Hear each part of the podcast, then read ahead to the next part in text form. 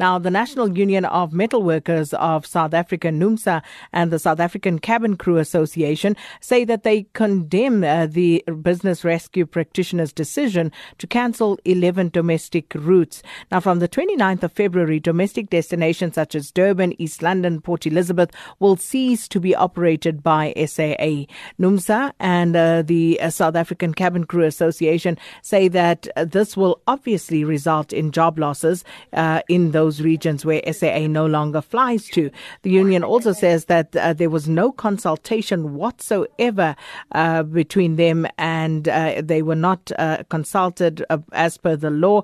Instead of consultation, uh, Labour was merely informed of the decision. So for more on this, we join on the line by NUMSA's national spokesperson, Phakamile Hlubi Majola. Thanks so much for speaking to us this afternoon, Phakamile. Thank you so much, Sakina, and good afternoon to your listeners. So, would it be correct to uh, say that this decision came as a surprise to NUMSA and SACCA? It was literally like they dropped a bomb. That that is the scale of, of what we're dealing with here.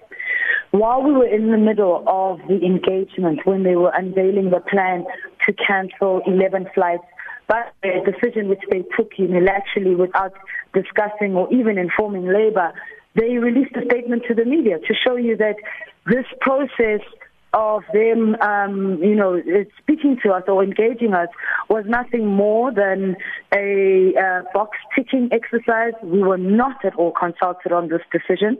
Um, this, uh, as confirmed by the business rescue practitioner, is a plan of the very corrupt very incompetent South African Airways executive management.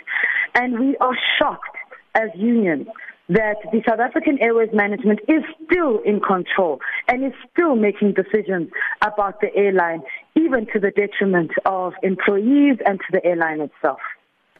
So, what sort of engagements have you had of late with the business rescue practitioners? We have been meeting with the business rescue practitioner. Some of the meetings began in early January, but even in those engagements, um, there was never a consultation or a discussion about retrenchment. Um, certainly not to the detail that we've received in the last week. We met on Tuesday and again yesterday.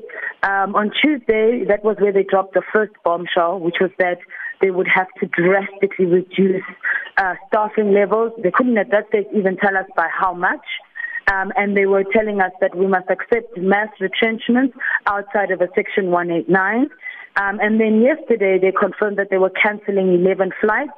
Um, and uh, in our engagements with them at that time, we asked them probing questions. For example, we said, You are saying that it is necessary to cancel these 11 flights, some of which are very uh, profitable flights.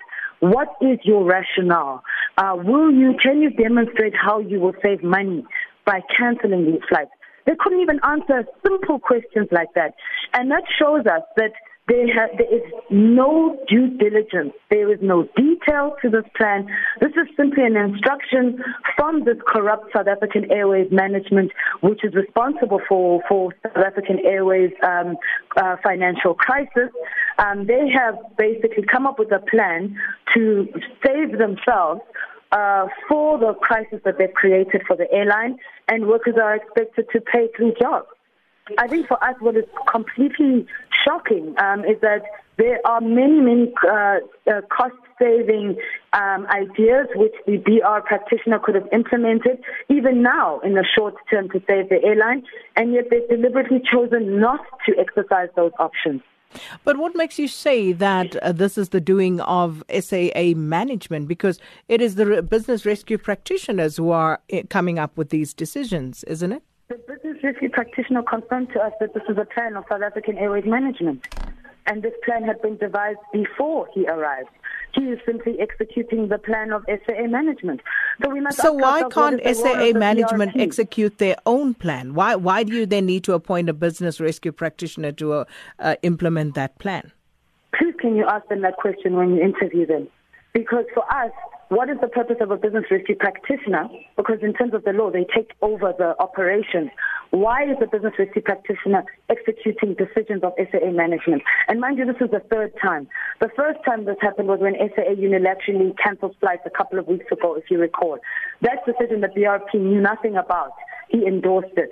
Another decision that the BRP knew nothing about was the decision, for example, to sell planes. SAA management did that unilaterally on its own. The BRP endorsed it. So we have a, a very clear history of a BRP that does not act with any independence and that continues to be advised by the very same people who are responsible for the rampant looting and corruption which has brought SAA to the, to the brink of collapse. And what is most painful for workers is that the corruption continues even today. You remember, Sakina, that yesterday the Zondo Commission was talking about how South African Airways has entered into a contract with Swissport. And Swissport, um, this contract, uh, Sakina, is a questionable contract. It's a month-to-month contract that runs. Um, and in fact, there isn't a contract in place. It's just a month-to-month agreement that's been running. But currently, it's cost SAA more than uh, a billion rand. Um, these issues were highlighted many years ago in 2015 in the Ernst and Young forensic report. There's been no intervention. In terms of the law, the business rescue practitioner has the right to intervene directly in these types of contracts which are choking SAA, and yet they haven't lifted a finger. So in our view, the business rescue practitioner is in fact assisting the corruption of South African Airways. Just a final question. Will you be challenging this legally? Absolutely. We've already instructed our attorneys and we will be advising the public about what our steps will be in the future. The fact of the matter is we cannot expect mass retrenchment outside of any Labor Relations Act um, guidelines. Uh, it's unlawful. So absolutely we will be challenging this in court. Well, thanks so much for your time. And that was NUMSA's national spokesperson, Phakamile Hlubi Majola.